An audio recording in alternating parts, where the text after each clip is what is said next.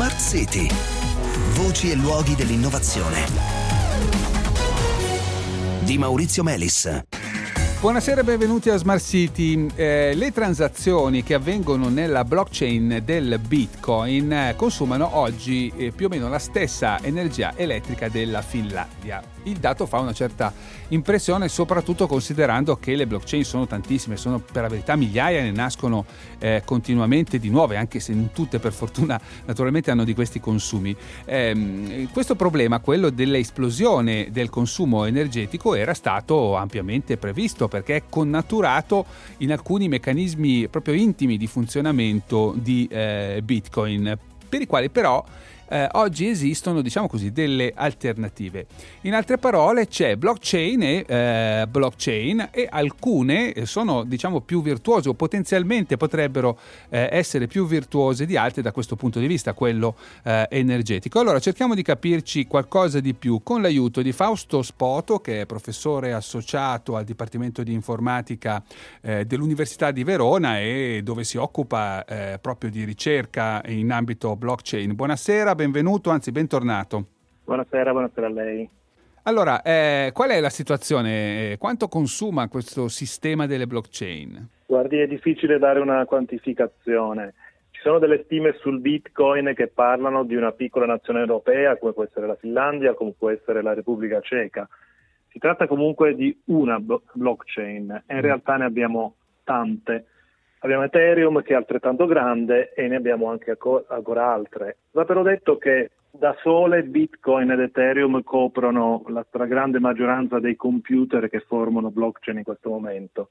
Quindi potremmo anche raddoppiare per tre il, il costo sì. di Bitcoin e arrivare a una stima ragionevole del costo che può avere tutta la tecnologia blockchain in questo momento quindi diciamo una nazione europea. Una nazione media eh, europea come, esatto. come, consumo. Senta, dove sta l'inghippo? Perché io eh, ricordavo in apertura che c'è proprio un aspetto fondamentale del funzionamento di Bitcoin eh, che è la base di questi consumi. Direi che bisogna capire dove è stata la reale innovazione di Bitcoin. Cioè, se qualcuno chiede cosa c'è nuovo in Bitcoin, la risposta essenziale è avere risolto il problema del pagamento doppio. Mm. Dal momento che Bitcoin gestisce soldi in formato digitale, è possibile sicuramente copiare queste informazioni, duplicarle certo. tutte le volte che vogliamo. E quindi il problema che hanno risolto con Bitcoin è evitare questa cosa, evitare quindi che io con gli stessi soldi possa pagare due persone diverse. Per esempio, prima compro un'auto e poi magari pago qualcun altro con gli stessi soldi. Per evitare questo hanno introdotto questa reale innovazione che ha preso il nome di Proof of Work. Si tratta di una competizione tra tutti i computer che fanno parte della rete mm-hmm. Bitcoin per chi può avere il diritto di decidere le prossime transazioni, quindi come evolve la storia della blockchain. Questa competizione consiste nel risolvere un problema matematico, un gioco, un puzzle mhm. abbastanza mm-hmm. complesso, la cui risoluzione comporta per esempio 10 minuti di calcolo da parte del computer il computer tra tutti quelli della rete che riesce a risolverlo per primo ha il diritto di proporre le prossime transazioni. Ecco, questo e meccanismo... A quel punto lo farà in maniera... Sì, lo ecco. farà tendenzialmente in maniera onesta, perché dopo aver fatto tutto quel calcolo non gli conviene essere disonesto perché altrimenti ha semplicemente sprecato energia. Perché poi tutti gli altri nodi comunque controllano insomma, che questo non abbia barato no? sostanzialmente. Reciproco. Quindi questo meccanismo di fatto è eh, alla base del funzionamento di, eh, della blockchain Bitcoin, cioè garantisce quella unicità no, di registrazione eh, come dire, dei passaggi di questa moneta che, eh, che la rende una moneta. Qual è l'alternativa? Perché ci sono delle alternative allo studio. Quindi è alla base di Bitcoin, ma aggiungerei di quasi tutte sì, sì, le quasi blockchain. Tutte le blockchain. Sì, sì, sì, certo. Esatto.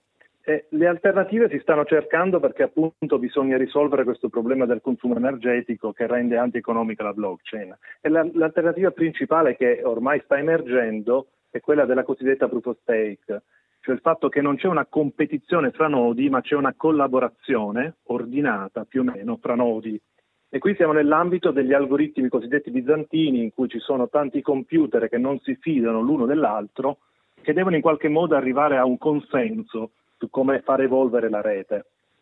questo tipo di algoritmi hanno il vantaggio che non c'è più un, una competizione, un gioco complesso certo, da risolvere, è... quindi i computer certo. non sono sempre accesi a risolvere problemi, ma stanno semplicemente coordinandosi per l'evoluzione della rete e questo penso sia il futuro della blockchain, mm-hmm. il futuro immediato direi.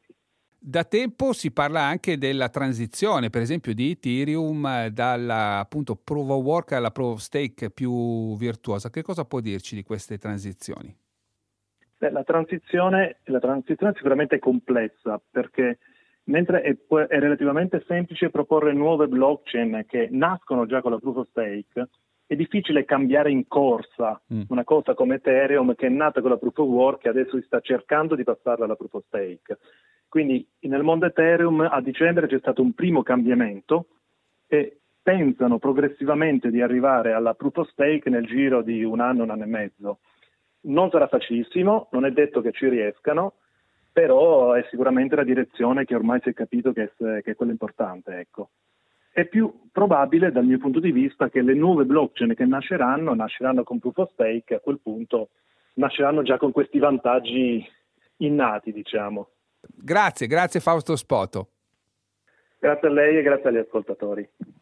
Bene cari ascoltatori, ci fermiamo qui e come sempre l'appuntamento con Smart City torna domani. Buona serata.